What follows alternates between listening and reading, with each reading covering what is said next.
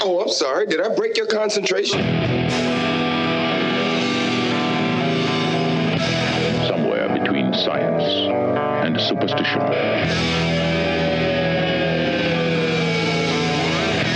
We have such sights to show you.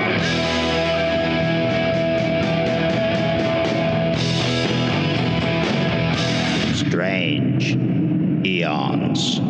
Welcome to Strange Eons Radio. That is Eric over there. Hello, it is. That's Vanessa over there. Hi. Hello. no, I'm not. So weird. Uh, I'm Kelly. Hey, normally I go into some kind of jag about, you know, something that happened over the week or something.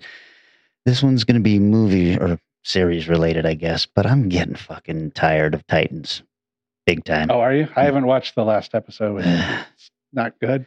it's just they're not doing a good job of telling the story because they've got 16 storylines going on and there's not enough time spent on any of this stuff. And fucking blackfire who was a pretty um pretty big bad villain for the titans has turned into kind of like this spoiled princess that you know they're taking care of in the in the mansion Right. all this shit. And then look I'll say this, and I'm old, my memory is going. And so when Jason Todd got killed by the Joker at the beginning of the season, I didn't really wonder where Batman was and why Batman is not a part of this and all this stuff.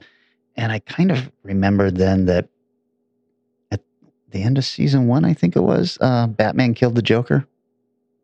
Did he? I- Yeah, see? Oh, huh. And I and then I was like, oh shit. So then the reason he did that was because the Joker killed Jason Todd.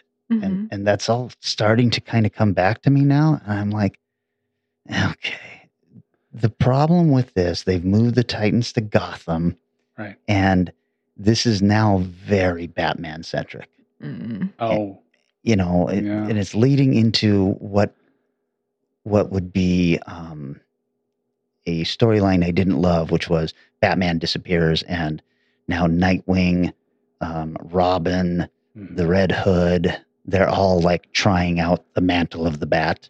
Ah, And that only works because so much time had passed in the actual comics that you believe that the Red Hood might take on the mantle of the Mhm. bat. And there's just no possible way to do that now. And Tim Drake's Robin, who we got introduced to very briefly, has not even become Robin yet. So oh, jeez. I'm, I'm like, what's what's going on with this story? It's, It's- just it's- too fucking much. It's sort of like they brought in a new showrunner or something that said, you know, everybody, you have to have Batman. It's DC. You, you have to. You I- just can't be like the Teen Titans were so good for two seasons. I know, but it'll be better with Batman, right? It's just like what a bummer. I just want uh, I want to see some Titan stories, and Mhm. I want I want to focus on these guys being young adults instead of having to deal with Batman. And they've really turned Batman into kind of a psychopath, which I which I kind of like. But then I would much rather this be a story about Nightwing and Batman. Then Yeah, it So- sounds like they've lost faith in their concept. or uh, you know here's the problem with this this new fan culture is they can scream really loudly and get a show Yeah. canceled and everything just because they don't like the casting of a particular person Yeah. Yeah. so so now you're just like well these are all the storylines they loved over the last 40 years of titans let's jam it into this season Oh man. Well, um, I went to the theater yet again. Ooh, I know. I feel like I get to do it about once a week, so it's very exciting. I get to like tell you guys all about it. Um, I saw the new M Night Shyamalan oh, oh, movie. okay. Old. Mhm. Yeah. Um. Hmm. See, that's sort of after the trailer. That's about what I felt like. It's like, hmm, Hmm. It's like um you guys remember the happening.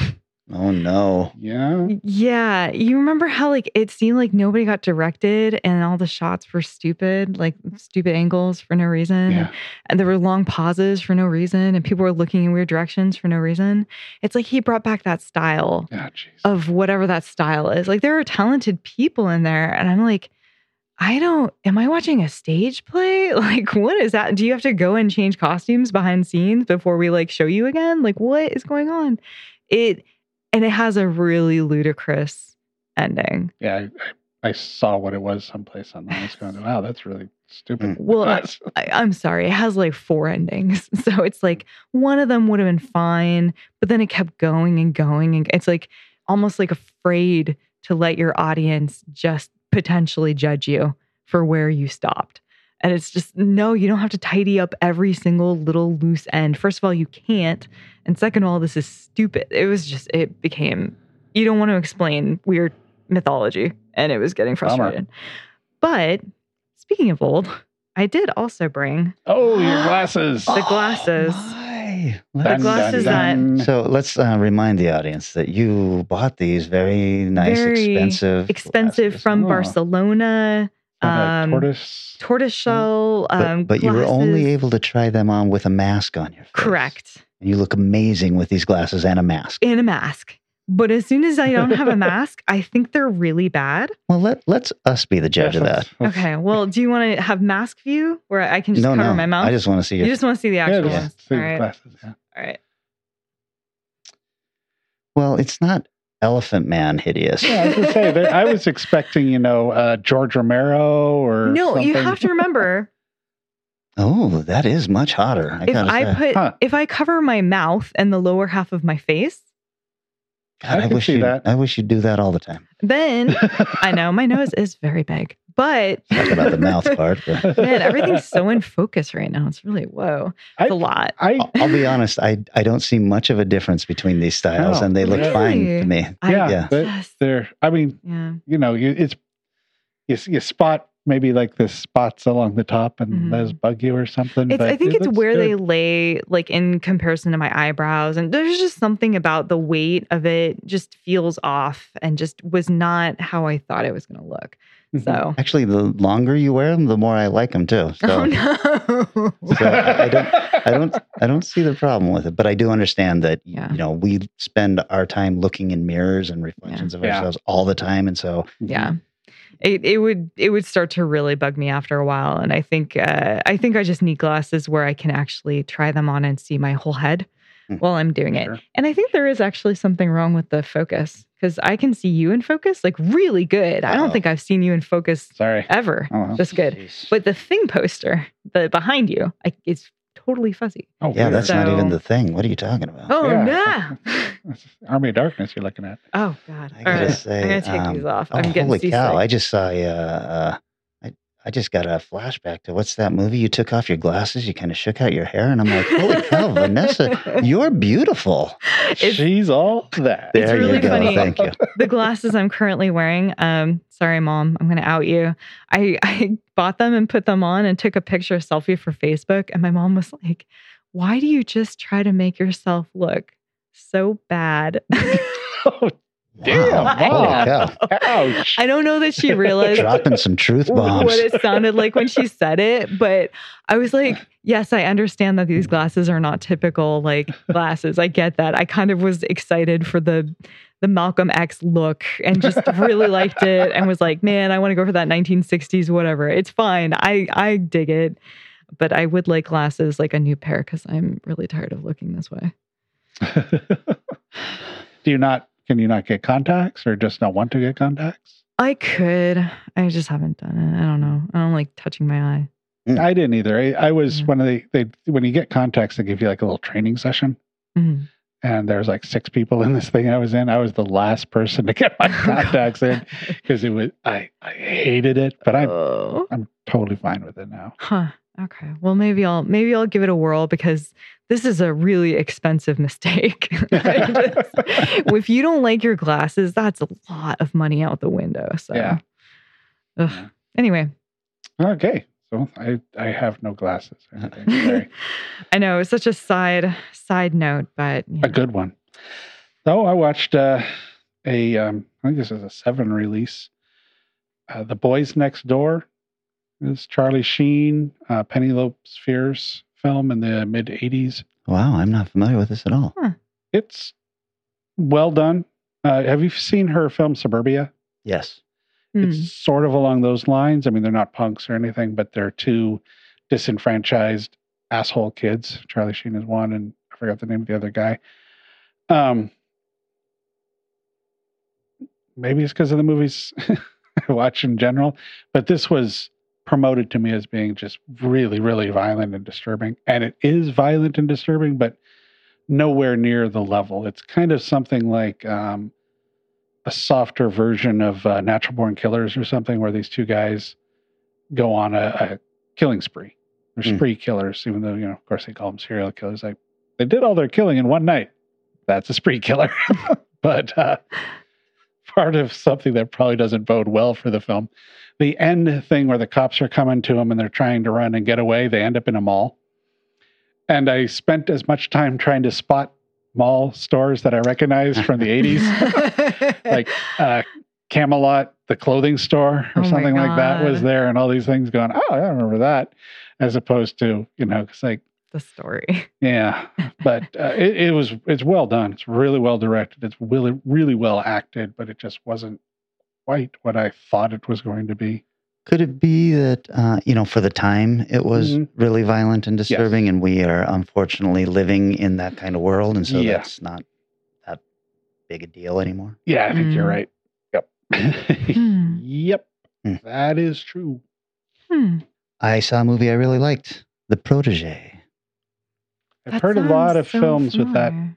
This is brand new. Maggie okay. Q, Samuel L. Jackson, Michael Keaton. Oh, I, Oh, nice. I was wondering if this movie was worth watching or not. Well, I think it depends on whether you like this kind of story. It's Okay. very much uh, John Wick kind of thing. She's she's a, um, a an assassin that has been raised by Samuel L. Jackson, and then sudden somebody murders him, and so she is going out for revenge. Hmm.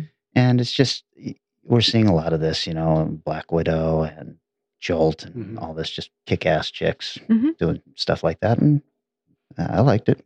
Cool. It's it's nice What- to see Michael Keaton in a role like this. Is he Uh, like a bad guy or a? He's like a very charming bad guy. Oh, I mean, Perfect. I I, like you that. you like him a lot, but he is not a good person. excellent.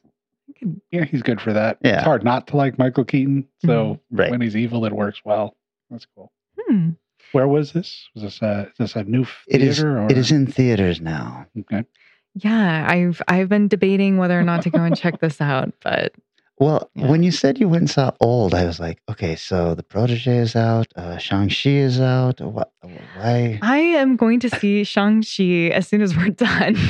So Oh, like today? yeah, I'm Oh, seeing it today. Okay. Yeah, no, no, no. I I would have seen it earlier, but we had there was stuff going on. So Wow. You'll have to tell me how they pronounce the name in the in movie, the movie, because Mhm. as a kid I pronounced it Shang Chi. Yeah.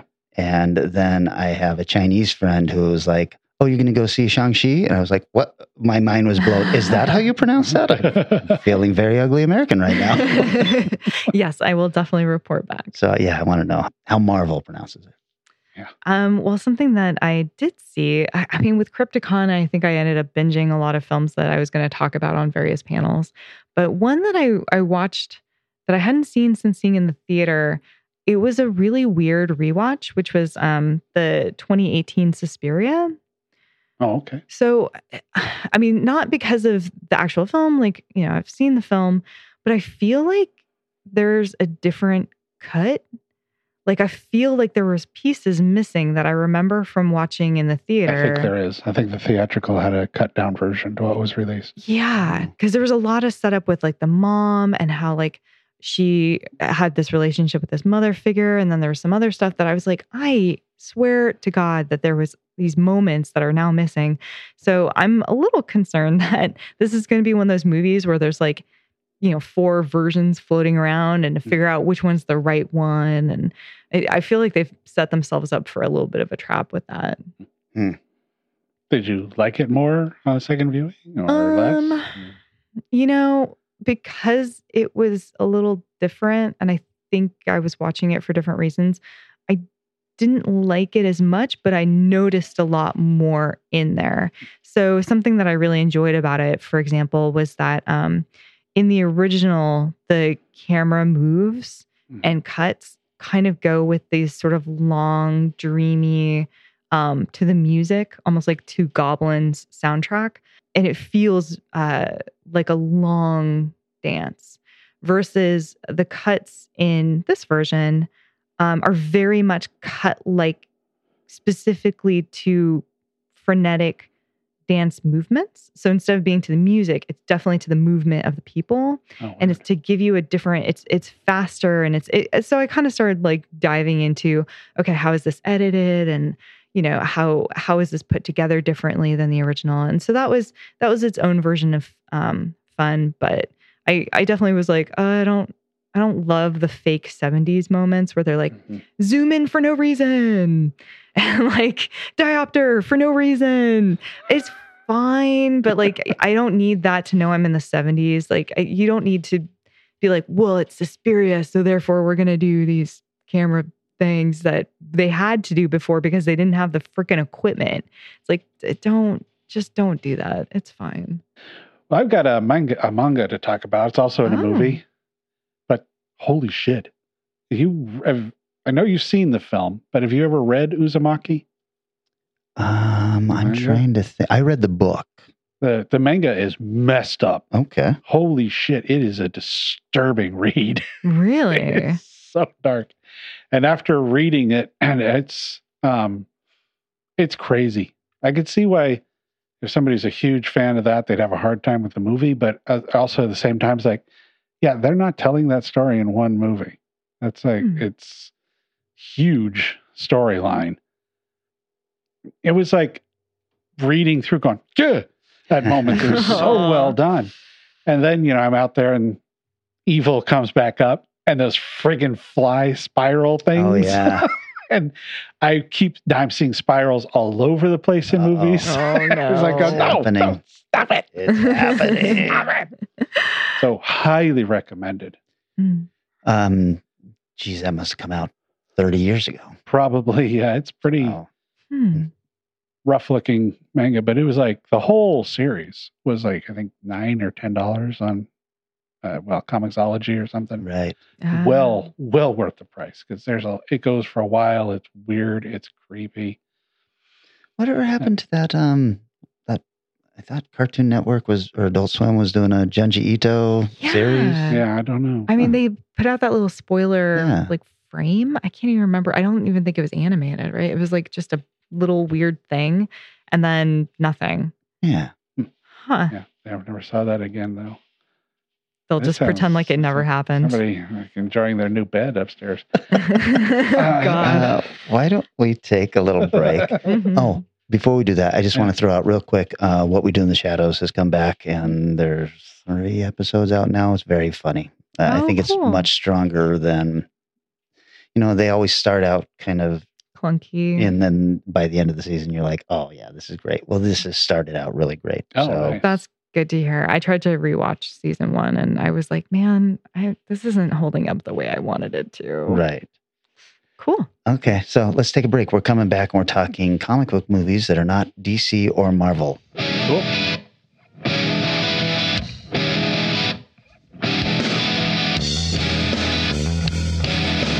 Hey Spidey, isn't Marvel's new Pizzazz magazine fantastic? Fantastic, but not perfect. But Pizzazz has the lowdown on Jaws too, and more Shaun Cassidy picks than his mother. It's sensational. Sensational. But not perfect. How about Pizzazz's Goofy Guide to TV? It's wild look at sci-fi movies. It's games, puzzles, comics. What could be more perfect? Me on the cover. Not the Hulk. Pizzazz, the almost perfect new monthly from the off the wall gang at Marvel Comics. We have returned. This was my subgenre pick, and the whole idea was there's so many great comic book movies out there that are not DC and Marvel properties. Uh, like uh, we had talked about, uh, They Live started out as a comic book. You can actually find that online. Very difficult to find hard copies of it now. Yeah. It was only like an eight page comic story. And it was Oh, really? the thing, and it inspired the movie or it came out at the same time as the movie? Oh, it inspired the movie. It came out Wow. very, very early. I- I think it might be from the 70s even. John Carpenter's such a nerd. well, he didn't write They Live. I guess that's true. um, but also like The Crow or Road to Perdition or Sin City or 300, all these Yeah. movies that were actual comic books first. So that was the idea. And with that in mind, I chose one of my very favorite movies, not just a favorite comic book movie, but in my top 10 movies of all time.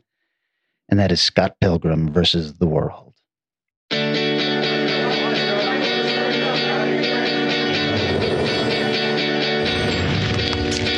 what's up? I'll leave you alone forever now. You know this one girl with hair like this? Yes, that's Ramona Flowers. She's out of your league. You know her? Tell me now. She just moved here, got a job at Amazon. I have to order something really cool. Scott, are you waiting for the package you just ordered? Maybe. Scott Pilgrim? Hi, I was thinking about asking you out, but then I realized how stupid that would be. That's okay. You should just sign for this, all right? So do you want to go out sometime? I say yes, will you sign for your damn package? So yeah, 8 o'clock? Come to this Battle of the Bands thing. You have a band. Yeah, we're terrible.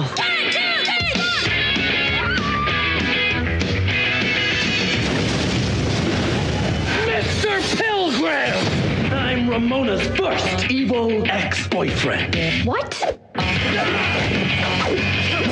Wait, we're fighting over Ramona? Didn't you get my email explaining the situation? I skimmed it. Mm-mm. What was that all about? If we're gonna date, you may have to defeat my seven evil exes. So what you're saying is we are dating? I guess. Does that mean we can make out? Sure. Scott Pilgrim! Prepare to feel the wrath of the League of Evil Exes. Ramona dated twins. At the same time? If you want something bad, you have to fight for it. Step up your game, Scott. Combo! Break out the L word. Lesbian? The other L word. Lesbians?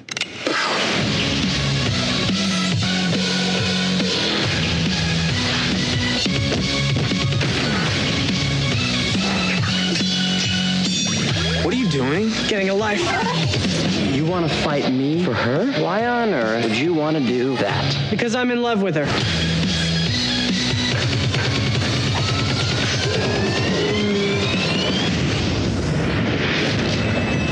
Scott Pilgrim versus the world. Maybe next time we don't date the girl with 11 evil ex boyfriends. Seven. Oh, that's not that bad. So amazing. Edgar Wright. So Yeah. good. Oh, yes. I'm glad we are on the same page for this because this is a movie I will fight people over. you should. uh, 2010 budget 60 million, wow. Mm. worldwide box office 48 million. Oh, wow. I knew it didn't do well, but It- damn. Did not do well. Uh, Rotten Tomatoes, the critics have it at 82%. The audience has it at 84%. So if you've seen this movie, you love this movie. The problem is, nobody went to see it. Mm. It was, as you mentioned, directed by Edgar Wright, who directed 14 episodes of Spaced, Shaun of the Dead, Baby Driver, Last Night in Soho, which is just coming out, and he's doing the upcoming The Running Man adaptation. That should be so fun. Should be very strange. It's such a dark story. Yeah. Written by Michael Bacall, who uh, wrote 21 Jump Street, 22 Jump Street, and is writing The Running Man for him. Mm. But he is mostly known as an actor, has 53 acting credits. what? yes. And of course, it is based on the comic by Bryan O'Malley. It stars Michael Cera, who was in Superbad, Juno, 84 episodes of Arrested Development. It also stars Mary Elizabeth Winstead, who I have a massive crush on because of this movie. Oh. She was in 10 Cloverfield Lane, Death Proof. Just recently, uh, she played the Huntress in Birds of Prey. And Lincoln. And um, Abraham Vampire- Lincoln, yes. Vampire Slayer. Hunter. And I'm just going to throw out a list of the other actors who are in this. Chris Evans, Aubrey Plaza, Jason Schwartzman, Kieran Culkin, Ellen Wong, and even Brie Larson is in this movie.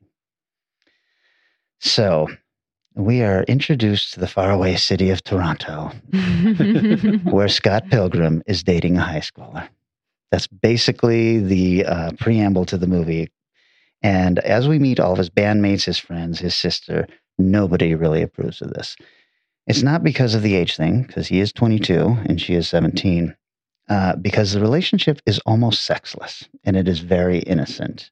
Mm. Um, it is because he's treating it as it is not very important, because it isn't very important. It is kind of a rebound from his very bad last relationship. And as he explains it, it's just something that feels nice. He has a pretty girl to talk to and do things with, but that's it for him. Unfortunately, the girl he is dating, Knives Chow, is falling madly in love with him. And uh, who wouldn't? He's older. He's in a band. there it is. Uh huh. So uh, Scott meets an Amazon delivery girl, Ramona Flowers, after having first seen her in a dream and then meeting her in real life at a party where he uh, spectacularly embarrasses himself by trying to be cool, and she is just not interested. um, he loses interest in knives very quickly after meeting Ramona, but does not break up with her before pursuing Ramona. And this is kind of what this whole movie is about. It's uh, it's a relationship movie, and it's how we are sometimes very careless with people that we care about. So uh, when Scott's band, Sex Bomb, is playing in a battle of the bands, Scott is attacked by Ramona's ex boyfriend, Matthew Patel. Um, it is a it is a spectacular superhero type fight. Um, it is staged like a video game fight where video game graphics suddenly come on the screen and say fight. And it shows uh, Matthew and uh, Scott Pilgrim running towards each other with a big versus logo in the middle. And it is just a blast. Uh, there's a bunch of huge punches and all this stuff. There is a um, Bollywood song in the middle of this particular fight. and uh, when Scott finally defeats him, he explodes into a number of coins, Oh, right. which, which fall on the stage, and Scott picks it up. It turns out to be just enough to get him on the bus.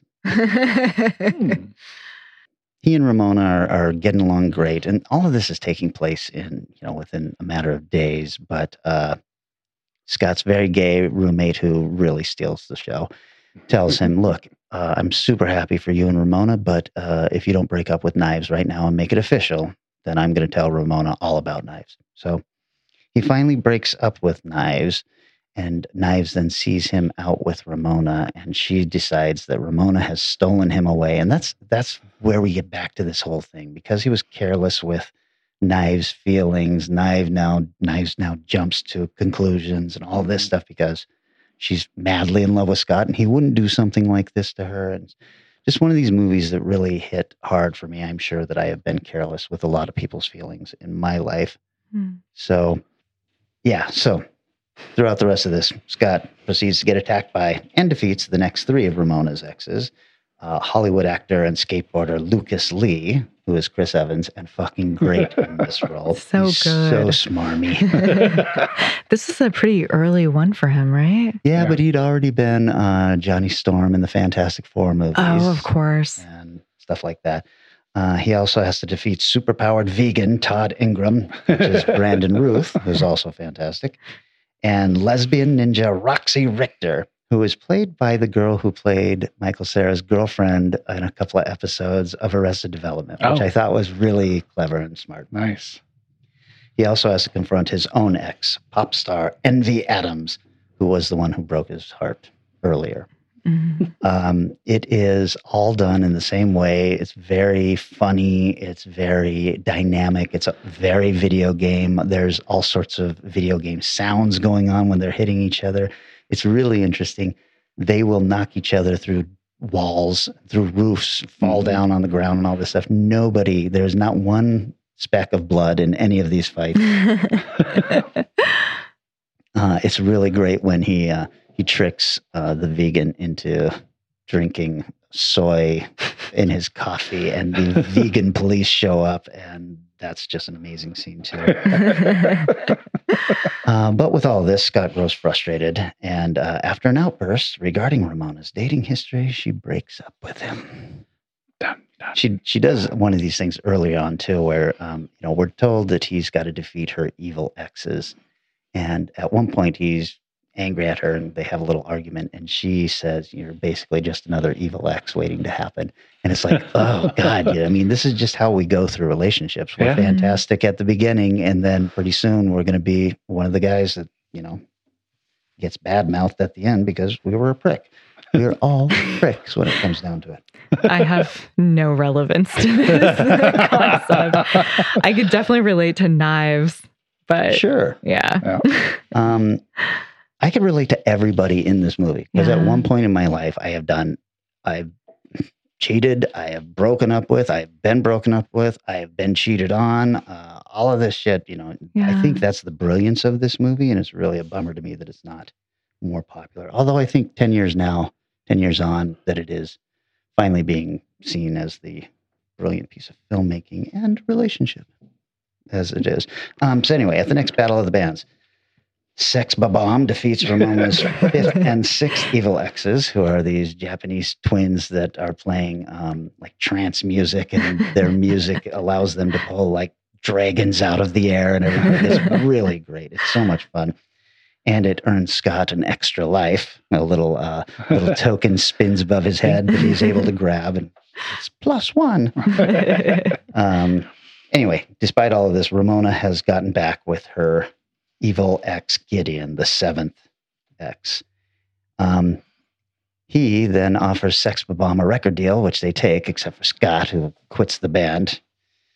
And uh, Scott finally challenges Gideon to a battle uh, for the uh, affection of Ramona, and it earns him the power of love and a bonus sword. He goes on this big, huge fight with Gideon, but then Knives interrupts the battle and she starts attacking Ramona because, you know, she stole Scott from him. And Scott is forced to finally adult and, and tell both of them, hey, I was both of you at the same time. I'm so sorry.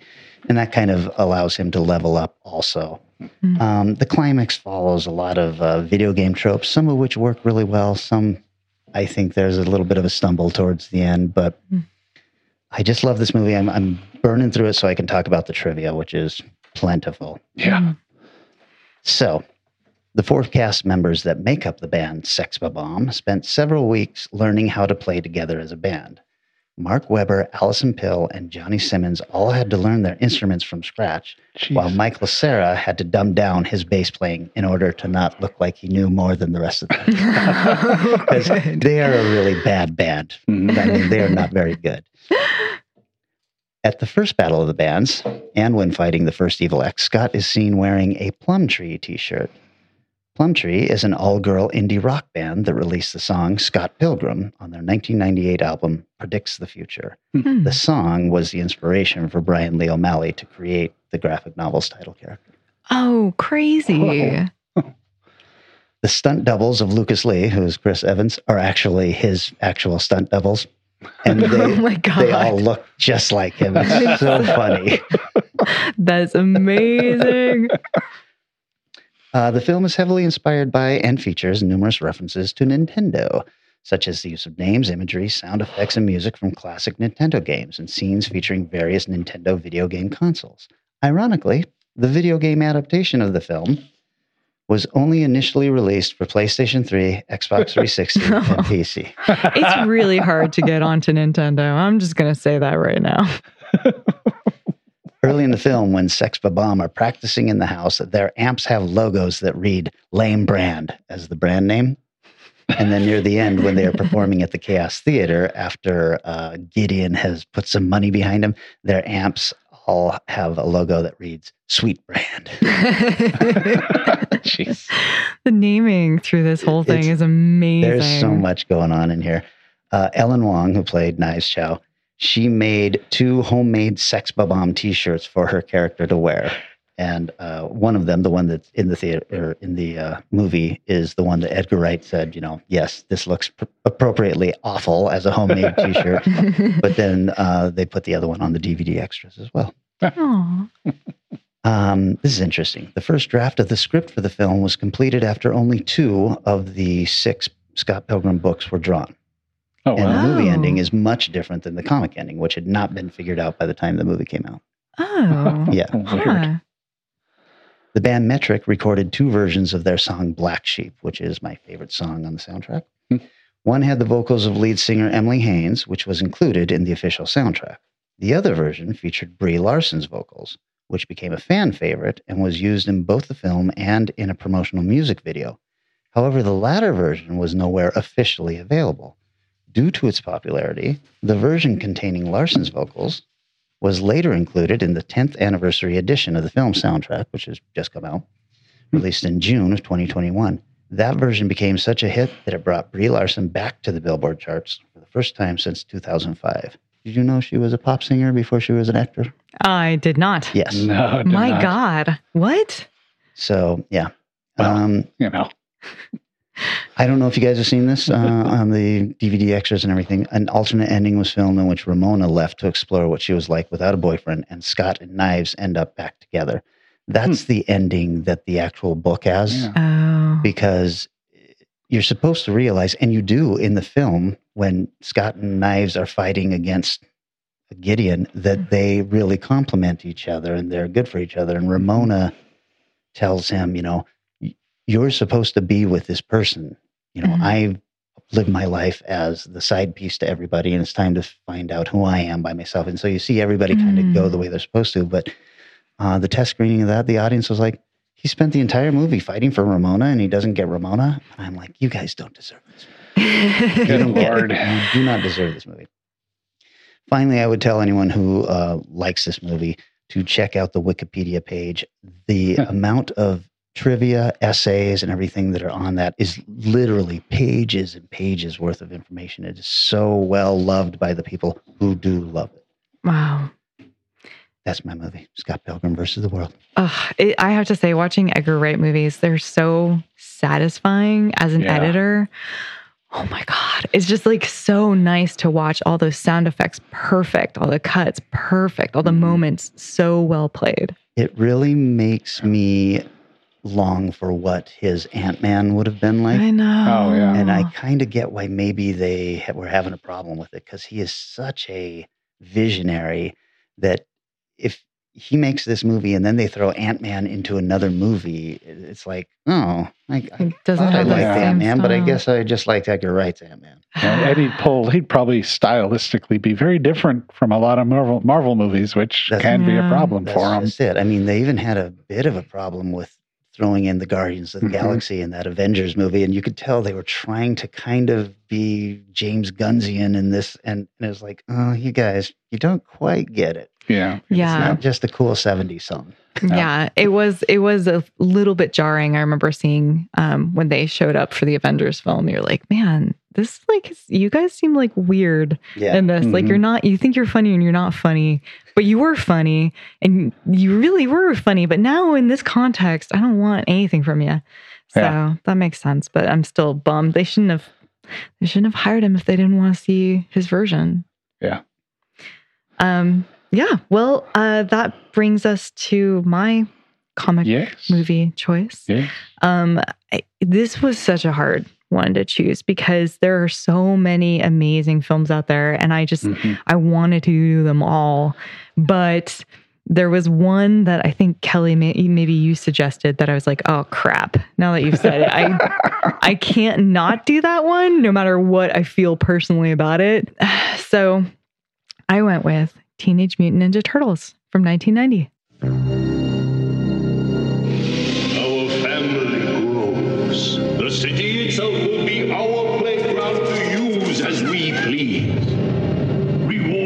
Ourselves and punishing our enemies. We've been looking for you, Miss O'Neill. There is a new enemy. Freaks of nature. Together, we will punish these creatures. What the heck was that? Looked like sort of a big turtle in a trench coat.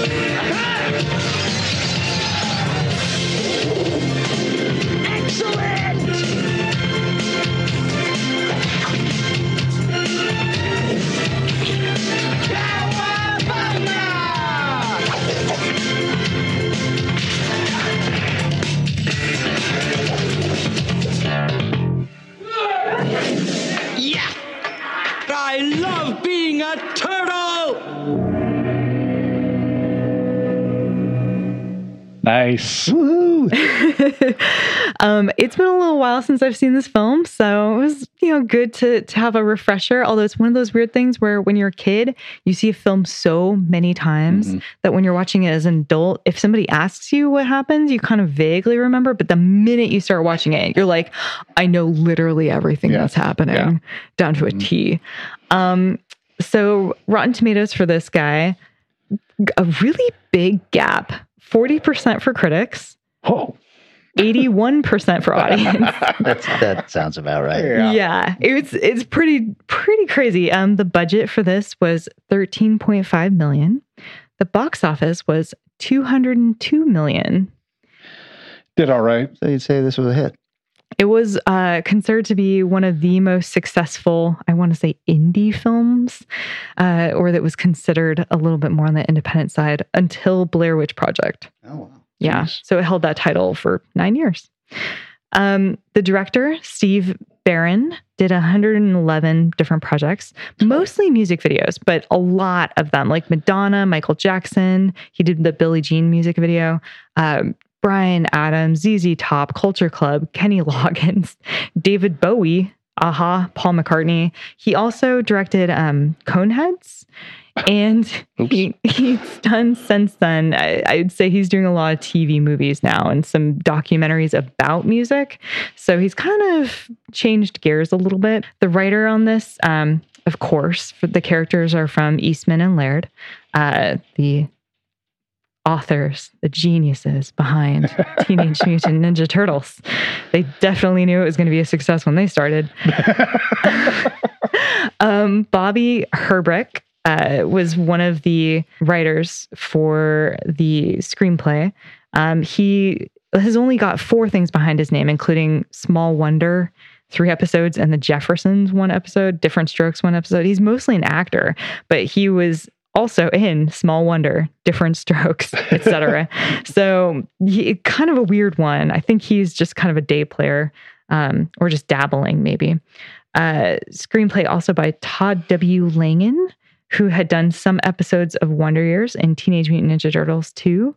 Um, and uh, Todd W. Langen, who's done four things, including Pursuit of Happiness TV series, Teenage Mutant Ninja Turtles.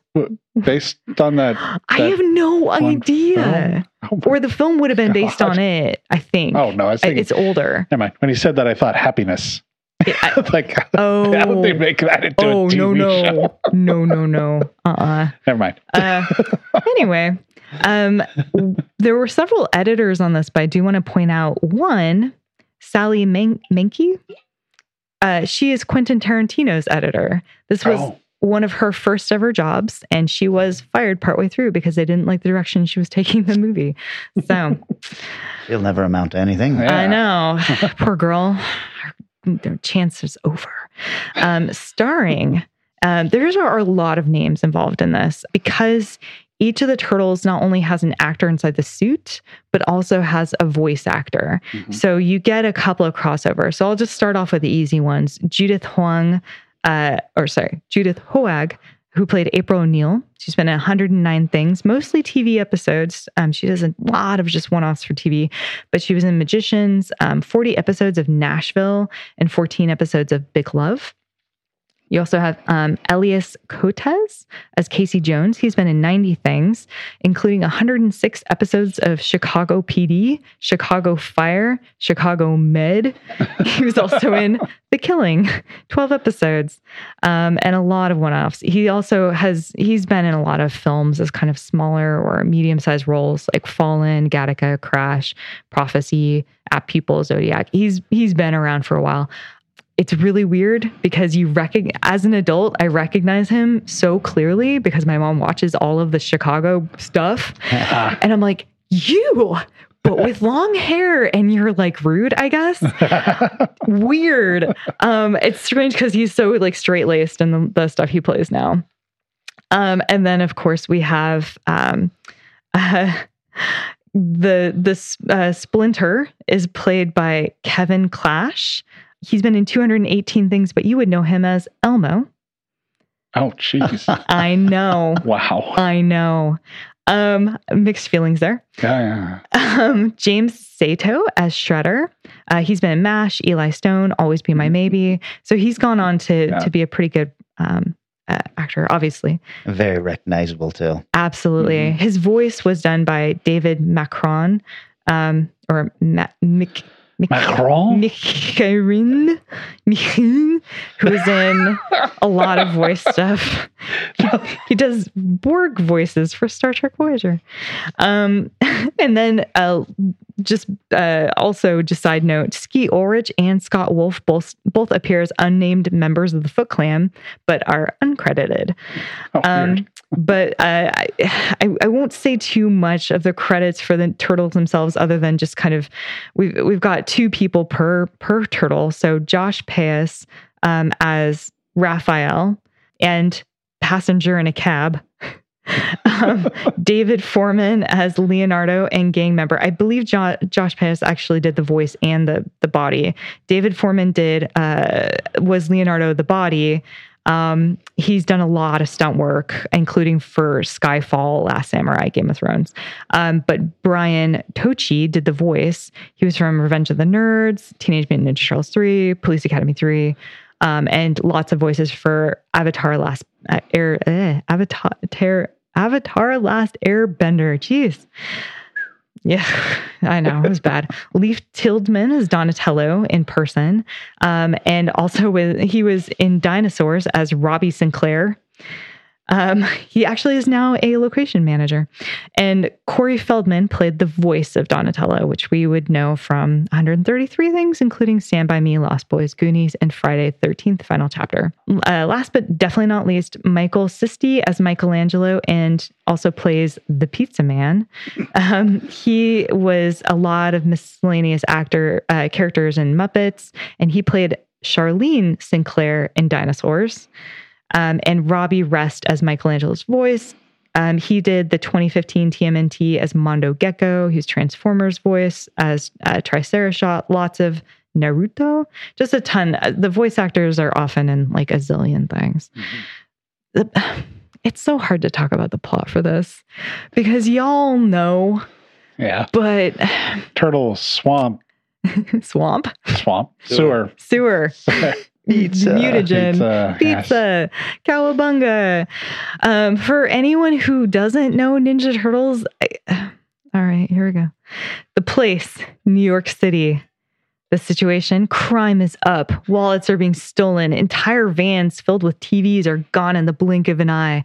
A mysterious, fast moving, moving force of young people are sneaking around and stealing mostly electronics. They are led by the Shredder, who's a big villain who's an expert at uh, ninjutsu and he wears a big metal helmet and like purple. But in this red the foot are um, ordered to silence reporter april o'neil who's figured out that they are behind the crime wave and is trying to report on it. Um, raf slash the turtles uh, save her by burning out by like killing a light as she's getting mugged and then making a lot of really fun ninja sounds in the dark. And then she uh the light comes back on and she's like i don't know what happened. And a sewer lid goes din, din, din, din, din. um the ninja turtles are four turtles who are brothers.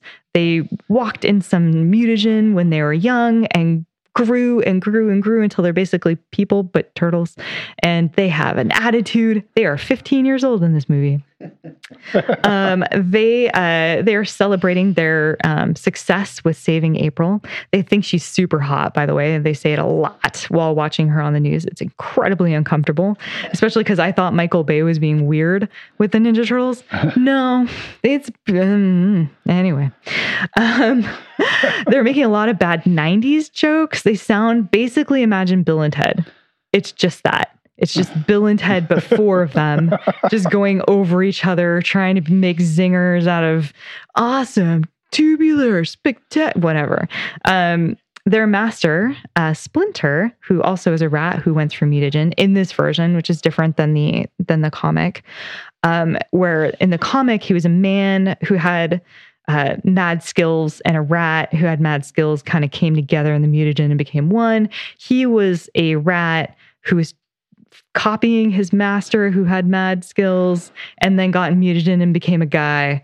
So he's a separate, uh, you guys. It's- the lore is tough to explain. Just know it's very simple and you don't really have to worry. It's a fun, large rat, and he is hilarious because he's the straight man who occasionally makes jokes.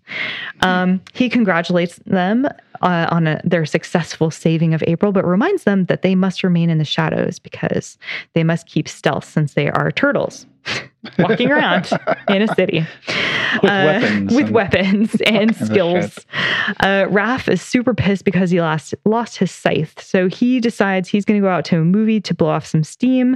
He's convinced he can get the scythe back, but uh, Splinter tells him not to do it. Uh, he goes out to see Critters and thinks it sucks. On his way out of Critters, while making fun of it, he's like, "Why are they? Why do people make this garbage?" It's very good. Um, he runs into some robbers and just basically trips them, gives the purse back to the the ladies who had them stolen, and starts to walk off when Casey Jones comes out of nowhere and delivers a secondary beating to these thieves. He's like, "Yo, dude, come on, stop! I already did this." And dude's like, "Uh." Hey man, what are you talking about? I'm here. They deserve it, or something. Um, and then they get into it. They start fighting. There's a lot of baseball references, some hockey references, because Casey Jones is an ex hockey player and carries around um, a hockey mask. Uh, I wonder if that's an homage to anything in particular, and a giant hockey stick, which uh, he uses to just dole out justice on the streets. We do need to remember this is New York, uh, right after the 80s. So shit be weird out there. it makes all kinds of sense. Um, so April is yet again um, in trouble with the foot. Shredder has called them out to really get her. I don't know if they're supposed to murder her or what, but anyway, um, she's alone on a subway platform when she is attacked and knocked unconscious. Um, but uh, Raphael just happens to be there at the time. He fights off the foot and he brings her to the lair. Now, he is followed down to the lair, but does not know it. Um, he brings her to the turtles and Splinter, who are all like, uh, this is awkward. she wakes up, she screams a bunch, they scream a bunch, everyone screams a bunch. And and then Splinter, who looks kind of gross when he walks, like moves over to her and he stands over her and he explains the origins of the turtles, sewers, ooze, etc. f- taught to fight. Um, turtles take April back to her home and hang out and eat some frozen pizza. When they return to their lair later, they discover the hideout has been trashed and Splinter has been kidnapped. They return to April's apartment to um, basically look like sad puppy dogs, and she takes them in and they crash there. Um, so at this point, Splinter is basically been kidnapped by um, Shredder. They have a shared history. When Splinter was a rat, uh, Shredder attacked his master, and um, they were fighting over the love of a good woman.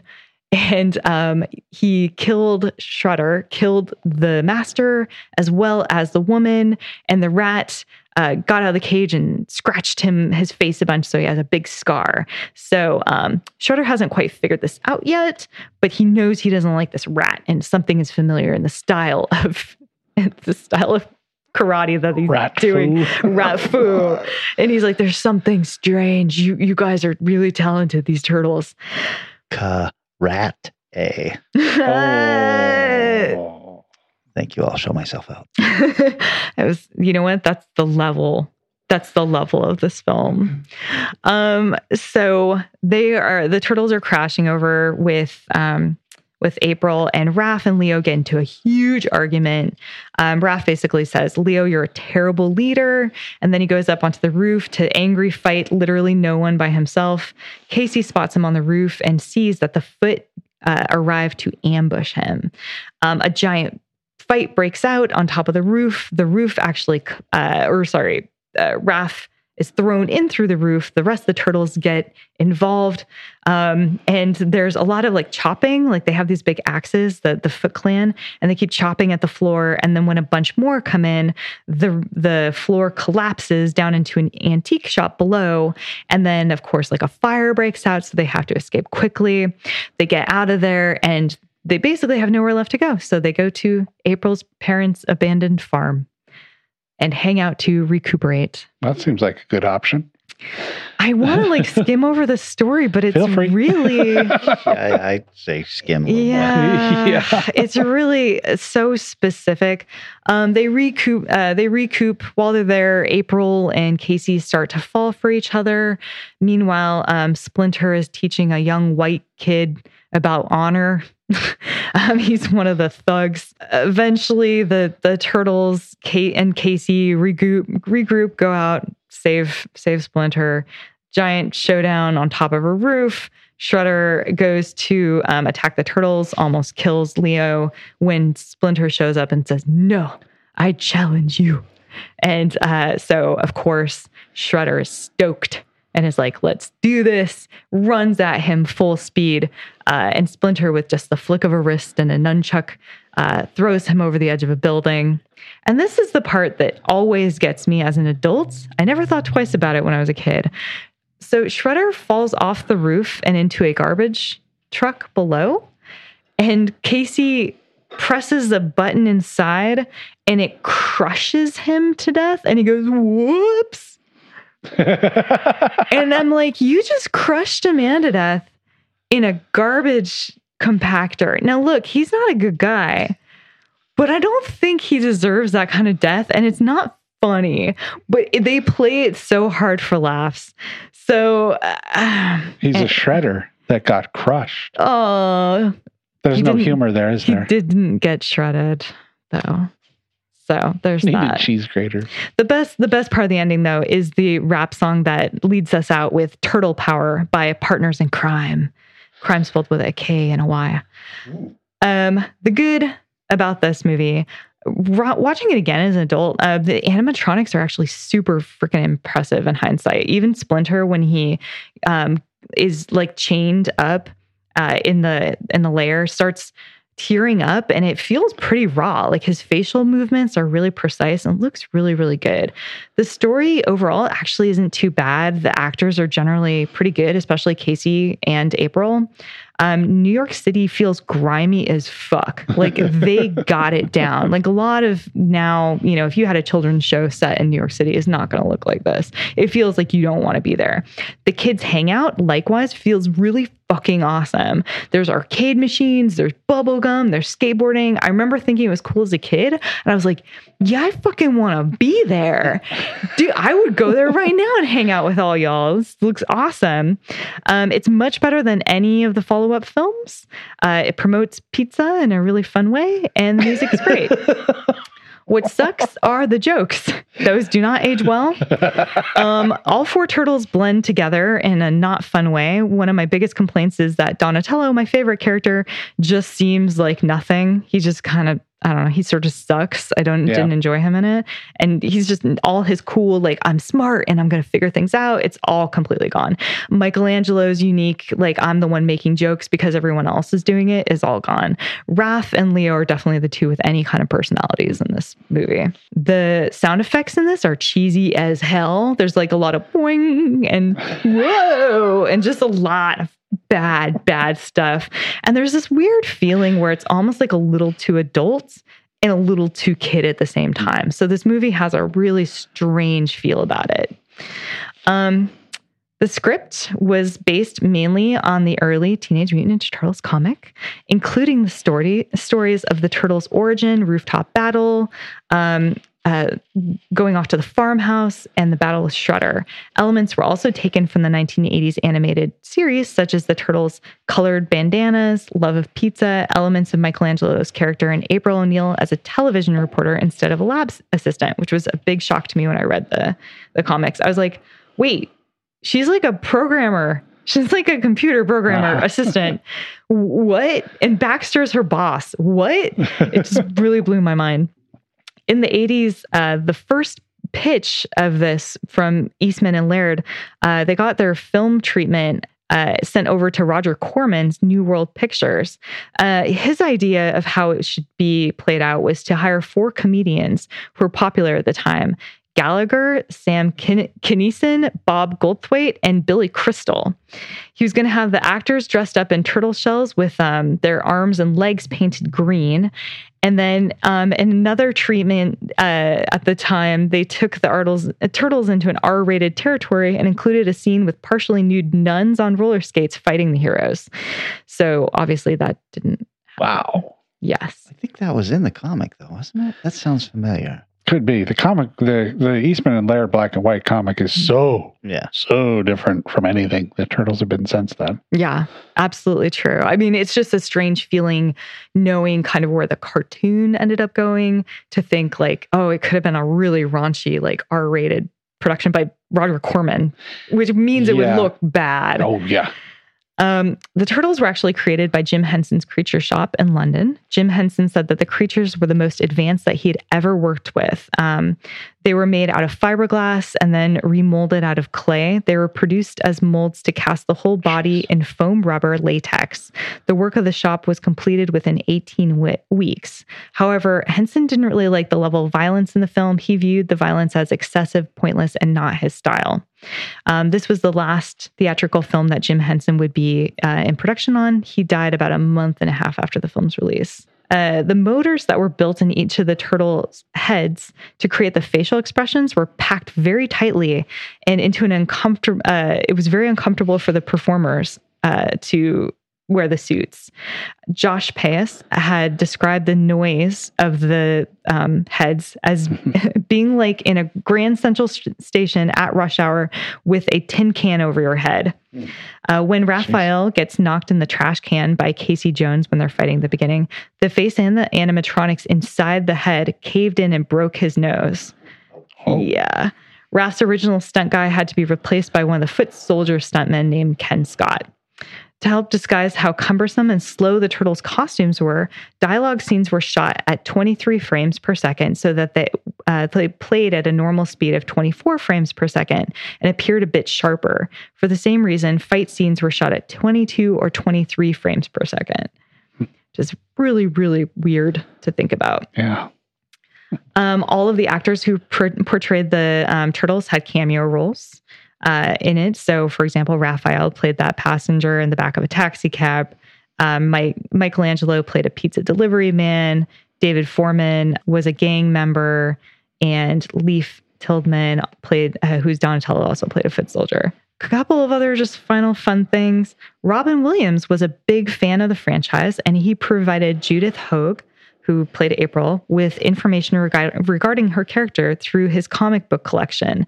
The two were co starring in Cadillac Man when the Turtles went uh, into production. Originally, Steve Barron wished to replicate um, April O'Neil's jumpsuit from the early Mirage comics and the cartoon.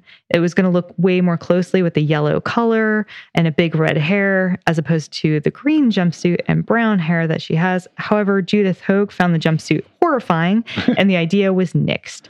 A yellow raincoat April wears at the beginning of the movie is an homage to the jumpsuit, and about as far as they could get her to do it. It was originally planned to be made and released in the mid uh, 80s. Uh, when the cartoon was on, uh, before the cartoon was on air, so it's definitely that explains why the pitches were in a very different directed uh, direction. However, the movie um, was going to be a direct comic book adaptation, and no studio or country except France and Germany wanted to invest in the project. So uh, many studios, including Walt Disney, Columbia, MGM, all turned it down, um, and eventually uh, they ended up with New Line Cinema. Uh, who are the only ones willing to take a risk on it because Masters of the Universe flopped so badly. Of course, it was a huge success, and um, uh, went on to do very, very well. Judith Hoag was not asked back to reprise her a role as April O'Neil in the film sequels due to her own personal complaining, particularly about six day schedules and the amount of violence in the movie. She basically annoyed the crap out of everyone on set. So that's mine. Um, it was really fun to read in. Uh, Like I, there was so much trivia that I. This was literally me writing it, having it, having it again, having it again, highlighting it in green. There's so much fun stuff to read about with this, and I didn't even really get into much of the Peter, uh, the the Laird and Eastman stuff, but I would say as a rewatch, it, it was better than I thought, but I also don't need to see it again for a long time. So I can see that. Eric, were you reading it when it came out? Yes. really, Yeah. Remember, it was um, it was so derivative of the Frank Miller Daredevil stuff. And Yeah. in fact, their origin was Daredevil's origin. They were just on Mm-hmm. the sidelines of the mutagen that blinded Daredevil getting into Yeah. the sewers. that's so funny. And um, the Foot Clan is just a takeoff on the Hand from Yeah. Daredevil. yes, exactly, yeah. I did read that. Yeah, so I remember it being, you know, I had a couple of those early issues, and I was like, well, this is silly, but I kind of like the artwork. Yeah. I was one issue late. I still have, I think, still have the original number two. But because when it hit the indie comics, it was a gigantic hit. Yeah. And uh, But initially, yeah, only had a couple. Like it was such a, you know, Yeah. small, small it, it- through issue eight or ten. many, whatever. many reprints, enough that some of the reprints are worth a lot of money. Oh, are they? Wow. Uh, but uh, yeah, I remember, I think I've still got a few of the originals and a couple of the one one offs. Like they did the weird one offs of each. Not nearly as good as that recent IDW. run. Right. Yeah.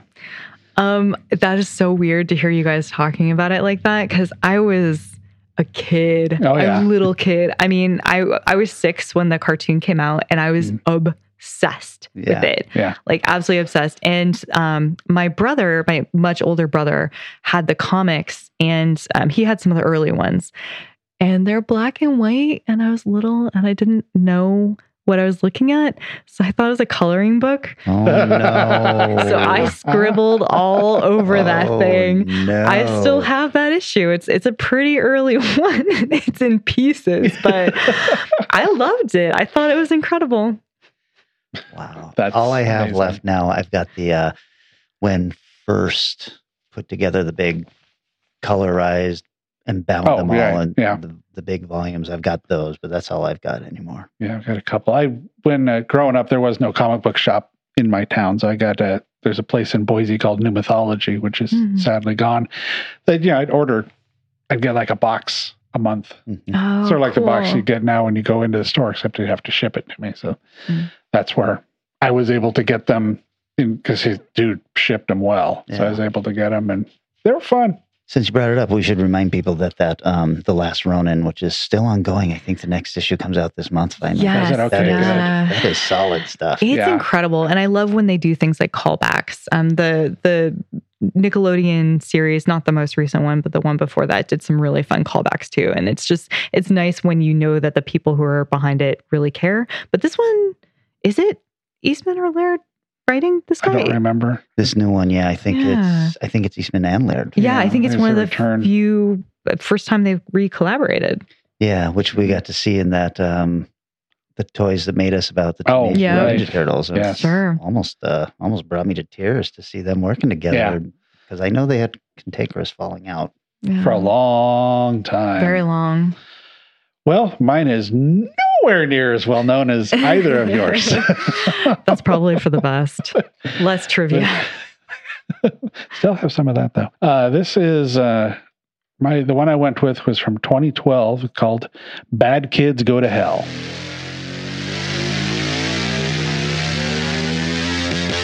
How many bad kids today? Max, I wouldn't classify any of our students as bad kids. See, Max, graduating students often feel pressure, which causes them to behave irrationally. Here at Crestview, we frown upon physically assaulting the retarded students. I'm not retarded! Of course not. Good for you. And when you mix all of these personality types together 10 months out of the year, it's no wonder students come with fits of jealousy, rage, paranoid delusion. Honestly, Max, it's a miracle they don't all kill each other. Damn. Oh yeah, this is gonna rock.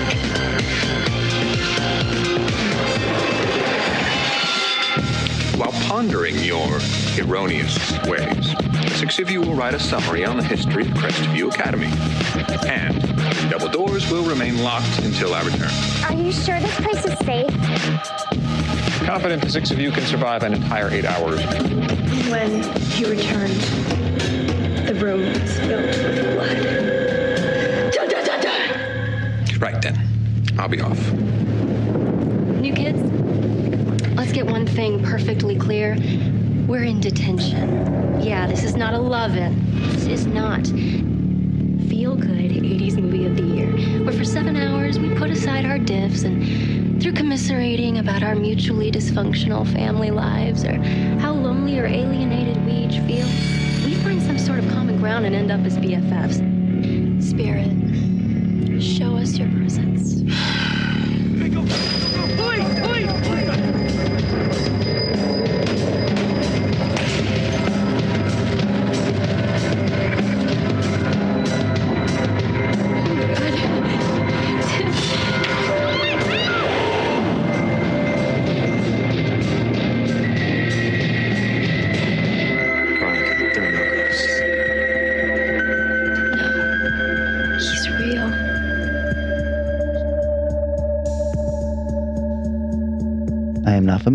this. Yeah, This same. was Rotten Tomato ranking of 44 from critics, 35 from the crowd, which is, you know, the rare drop.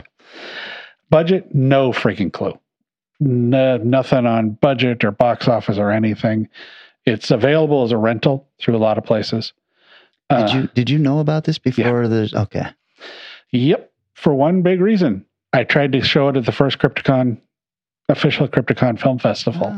But it was, and this happens almost every year because I open up for submissions in October and I get a bunch of really cool movies. And it's like, oh, let's show this and this. And by the time Crypticon rolls around, they've all been picked up and they can't screen anymore. And that's what happened with this one. Mm. So yeah, I'd known about this for a while. It's directed by Matthew Spradlin, who is also the writer of the comic. Him and Chris Allen and Anthony Vargas were the creative team that put it together. Uh, let's see. So we've got. Um, he's also directed something called The Devils, which is obviously not the first movie you think of when you hear that. He has also done some writing for the unofficial, unauthorized comic book of of the 50th anniversary of Earth. I don't know what that is. Seems Wait. like there's been more anniversaries. I was going to say 50th? Yes. Yeah. Hold on. oh, sorry, Earth Day. Ah, That was on the next line down. That makes a lot more sense. It really does. There we go. Hollow Heights. And uh, also writing were Barry Wernick, who's uh, known for the kosher chili cook off. Get ready, get set, testify. And Bad Kids of Crestview Academy, which is the sequel to this film. Hmm. Stars Cameron Deane Stewart, who's done a lot of TV, Pitch Perfect, and uh, the Aquarius miniseries. Hmm. Uh, ben Browder from Farscape and Yeah. Stargate. Judd Nelson, Wow. Breakfast Club. Augie Duke, who's in Spring, uh, 10 th- and she's got like 10 things in various levels of production right now. And uh, another Plan 9 from Outer Space. Like, oh. Movie starts with one of my least favorite ways to start a movie. Oh, this shit happens eight hours earlier. oh, jeez. Okay, whatever. Just it's sad right from the beginning. We had a very sad moment. The uh, badass guy of the movie shows up and wrecks his very nice Smokey and the Bandit Firebird. Mm. Browder is in there playing the school janitor who seems maybe he's a little simple, or is he? Oh. Uh, the lead guy is beyond. Um, he's trying not to get expelled, and for some reason, he decides that showing up at uh, Saturday detention, yes, Breakfast Club inspired, will somehow give him the chance to talk to the principal or whatever and get it get himself unexpelled. So, okay, boy, the uh, cast is a bunch of Warner Brothers looking cast members. I mean, good. This is like Pretty Boy and Lady High School, but of course, they're mostly. I think the oldest is like twenty six Okay. but they're all pretty much adults. the counselor does a full on thing about the attitude of the movie and stuff. It's kind of like, oh, all right, I see what you're getting at. I don't need to know that. Could have just watched it, but okay. Uh, and has the line, it's a miracle they don't all kill each other. Foreshadowing. Oh. Um, there's a significant there's a lot of homages to breakfast club in this movie they're all in a library it's a two-story library. They've got the what was it two rows of three uh tables with them set up and there's this weird giant statue at the end just like in the breakfast club except this statue actually has some significance. Uh, they complain about can we go to the bathroom? I mean there's it's all very much okay you guys love breakfast club. Um there's some effects in here that works really well they have a lot of cgi created giant cockroaches that don't necessarily i mean not giant but like large cockroaches like arachnophobia versus a regular spider kind of big But what is the what is the genre of this comic? Is horror It, it is? Oh, Yeah. okay. yeah, pretty much horror. Um, so the the here and here you go. The idea is the legend of the ghost. I actually I got this from reading the comic and didn't realize it wasn't revealed until later on in the movie. I, I, I was picking up on something that's happening in the movie. I'm going, oh, I know what's going on because it was in the comic. But uh, the idea is there people have things that pop into their heads and they just do them, and they're you know not good things, of course and that's why they're all into detention. You know, the Breakfast Club had the big dramatic scenes where they all explain how they got in there and like you pulled the elephant, it didn't work. Uh, this one, they just they just show you what they, what they did wrong. Partially, I think because you know that's a lot harder to pull off really well. um, the school, of course, is built on sacred Native American land. Ooh, that always goes well. and and the first kid who dies there's no phones of course. All their phones have been taken away and all this stuff. And then you get the moment of freak out. They run around the library trying to find any way out. And of course that really doesn't work. Is it from the cockroaches? no she's uh has um breathing problems. Oh. and uh, yeah the cockroaches don't i don't think they kill anyone. They're just annoying people. But they set it up where it's, there's construction going on. So there's a forklift that's jammed against the doors so they can't open and there's scaffolding against all the windows that is like chain link scaffolding so they can't get through the windows so they're they're they're trapped trying to find weapons can't find any make little jokes okay What, what are, I'm lost on this. Mhm. yeah What, yeah what are they? What is attacking them? they don't know yet Oh, okay. Yeah, what are they trying to find weapons for then? because the one guy died. Whoever died of that something attacked him. I don't think they saw it, but they're trying to figure out. They're freaking out because the person died violently, and it was hard to explain. So now they're running around going, "Ah!" I see. Okay. The the reveal that they're trapped was not the greatest CGI shot either. It's like pull back from the crowd. Here, look at all this scaffolding. Hmm, Look at the cartoon. Judd Nelson is uh, an ass in the film. He shows up as he shows up in the flashbacks. He's not the guy you'd think he'd be. He's not like the principal who's overseeing them. Has some pretty snarky bad lines about how the guy goes after the uh, retarded kid in the wheelchair, and the hero's like, "He's not retarded. He's just in a wheelchair." Oh my God. It's bad you treated this kid this way. Oh my god. okay. He does that a lot through the whole movie. So of course now they've gotten a little bit closer. So let's let's get into the air ducts, right? That's what you do when you're trapped in a room. Okay. You find the giant air ducts that a person fits in that all places have. Yeah. And that's where co- that's one of the scenes the cockroaches come in, where somebody gets in there, and of course they're flooded with cockroaches, and they have to go back. None of these people are likable, and you know, it's bad kids go to hell, so they're all Ah, right. kind of assholes, and they're all Uh, so yeah, okay, you got killed. I'm okay with that. it has a really weird sense of humor that when it works is actually really good, but it doesn't always work. It's kind of a weird, dark, not quite twisted, just weird, dark humor. Hmm. And sometimes it pulls off really good. Then you're realizing, is this a hoax?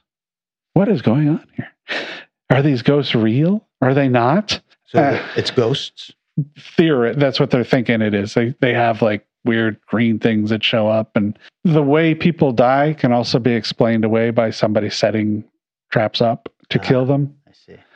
uh the they do a good job i mean it's written by the guy who directed who wrote the comic directed so they recreate the comic quite well It's a really good adaptation. There is also the convenience of um, the, since it's a construction site, we've got another thing. You know, you've got the air ducts everybody can fit into, and now you have a nail gun because everybody leaves highly expensive, giant, dangerous tools just sitting around. And then you get to the what feels like the end. Here's the ending. Here's what's going on. Or is it? Uh oh. Not really. No.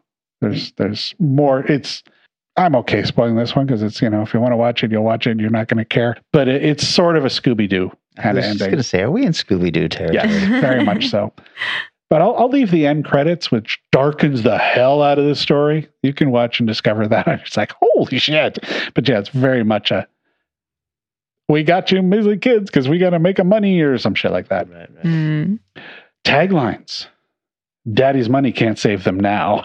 Oh my God. See, you know, because they're all, it, they're very specific kids too. They've been picked because their parents were either designing the library, paid for the library, something like that. So they're all people that are connected to this Hmm. Native American land being used. Mm. The other tagline, the feel bad movie of the year. Sure. it's not quite that, but I like that one. They still have an active website too. It's uh, like a crestviewacademy.com and it, it kind of looks like a school. Hmm. It's like, like a school website. Not all the links are there, but a lot of them are. And but they've got little telltale things to show us something weird, like a cockroach runs across the street, kind of thing. And it's a it's a fun website. It's worth worth having there. I read all of these for free online at uh, graphitecomics.com. The the physical copies are out of print and fairly expensive. And uh, so I was like, well, is there some way I can read these? Yes, there is. Some good music is put together in this film. It's very much uh, like a music of the time. You know, the indie kind of rock stuff is played and it fits. I'm not say it's necessarily all movie that, music that I went out and won the soundtrack for, but it fits the movie and it fits 2012.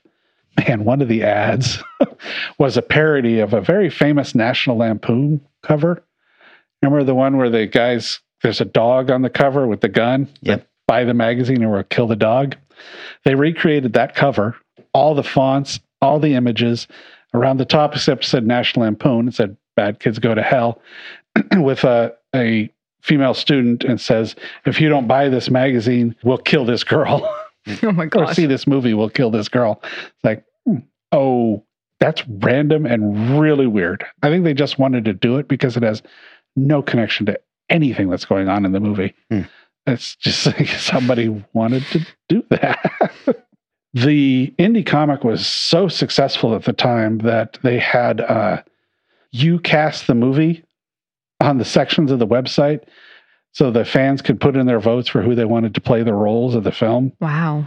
um, some of these Ben Browder and Judd Nelson were ones that the fans suggested for roles to be in it. Um, the and also some of the uh, the side characters, Marc Donato, Sh- uh, Chanel Ryan, and Al Faulkner, were all selected from fan voting online. Whoa. I was like, wow. That's one way to cast I mean, they movie. well they they looked at all the things and took the Mm. suggestions, and if they were good enough, they took them. Ah. I'm sure Judd Nelson though was like, perfect. uh, okay, this is some weird special effects uh, notes. Amanda Alch, who plays kind of the nerdy girl, who's you know the nerd in glasses, hair, you know that kind of thing. She does a her her moment of I'm going to do something stupid was stripping in a classroom. She wore pasties for this the filming. Mm. And then the effects team went back and filmed her nipples Uh, and then put those on the pasties. what? So Why? although she didn't actually perform naked, that actually is herself What? naked. That's a lot of effort to get back to point A. yeah. so I was like, because apparently there's, you know, an uproar that, oh, it's obviously not her really there. The effects look a little funny. I'm like, how closely are you watching this movie, guys? But nope, apparently it really was her. wow. Okay. See, a fan of the comic book series would almost follow the filmmakers around, sort of a uh, touring with them, just trying to get the movie made and stuff along those lines and helped with the website. They decided, well, we're going to give a chance for some of these fans to appear in the movie. So some of the background characters in the lunchroom scenes and stuff are fans that followed them around during the convention.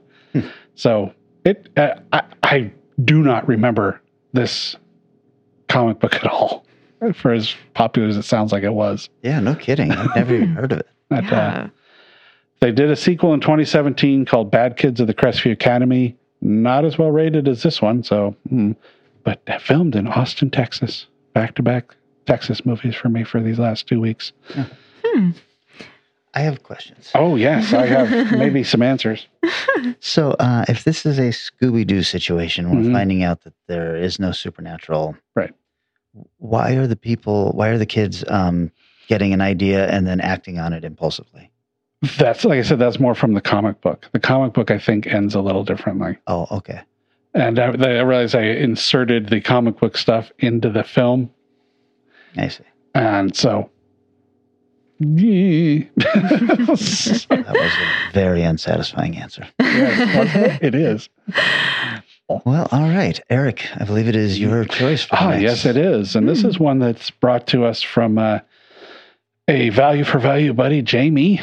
Jamie. And uh, suggested a couple names, and we went through those. And, well, I don't know. These are not as genre as we want, but he came up with another one that is genre hero. Oh. Barbara Crampton. Never heard of her. I know. You'll learn. so I would say we'll do a, a Barbara Crampton thing like we've done Kurt Russell and uh, what else did we do? Crampton Comes Alive. That's the title of this next one. yeah, I like that. That'll work. Okay, so we're doing Barbara Crampton for our films next week. Fantastic. I would say probably pass on Reanimator, but beyond that, I think that's safe. Yeah. Yeah. Yeah, that's easy enough. Yeah. Fantastic. And that uh, it, that means it's time to thank everybody who's participating in the value Mhm. for value model. It sure is working out well for us. I hope everybody Yeah. is getting uh, you know what they want out of this. And the way it works is whatever you get out of this, uh, give it back in some way. Yeah. Like and share the post. Some people are donating money. Some people are donating whiskey. That works. Yes. Some people are donating art. Some people are donating Yes. art. Yeah. And comfortable chairs. Exactly. So um, we will also point out that there is an Etsy page, the Strange Eons Radio Etsy page, where you can get some lovely underwear, male or female. True. I'm glad. I'm glad we got that taken care of, guys. Uh, shirts and all that stuff. And then also Danny Williford has an Etsy page. He's got the coins available on his page. Yeah. And I think he's got the Rob Corliss art Mhm. t-shirt that uh, that had the bloody Strange Eons radio on the wall and stuff like that. Yeah. 'Cause I know one person was wearing that. Oh, yeah. Wade Chitwood was wearing that. Nice. That's so cool. So, anyway, that is us thanking you profusely Mhm. from the bottom of our hearts. We are coming back one week from today. We're talking Barbara Crampton, and we will see you then. Our show is recorded somewhere high above Naval Station Everett at the nexus of all realities and is engineered and produced by Eric Margaret. Our theme music is Strange Eons Part 1 by the band Nightshade and is used with permission. Find Strange Eons Radio on Facebook, Twitter, and Instagram, wherever fine podcasts are found.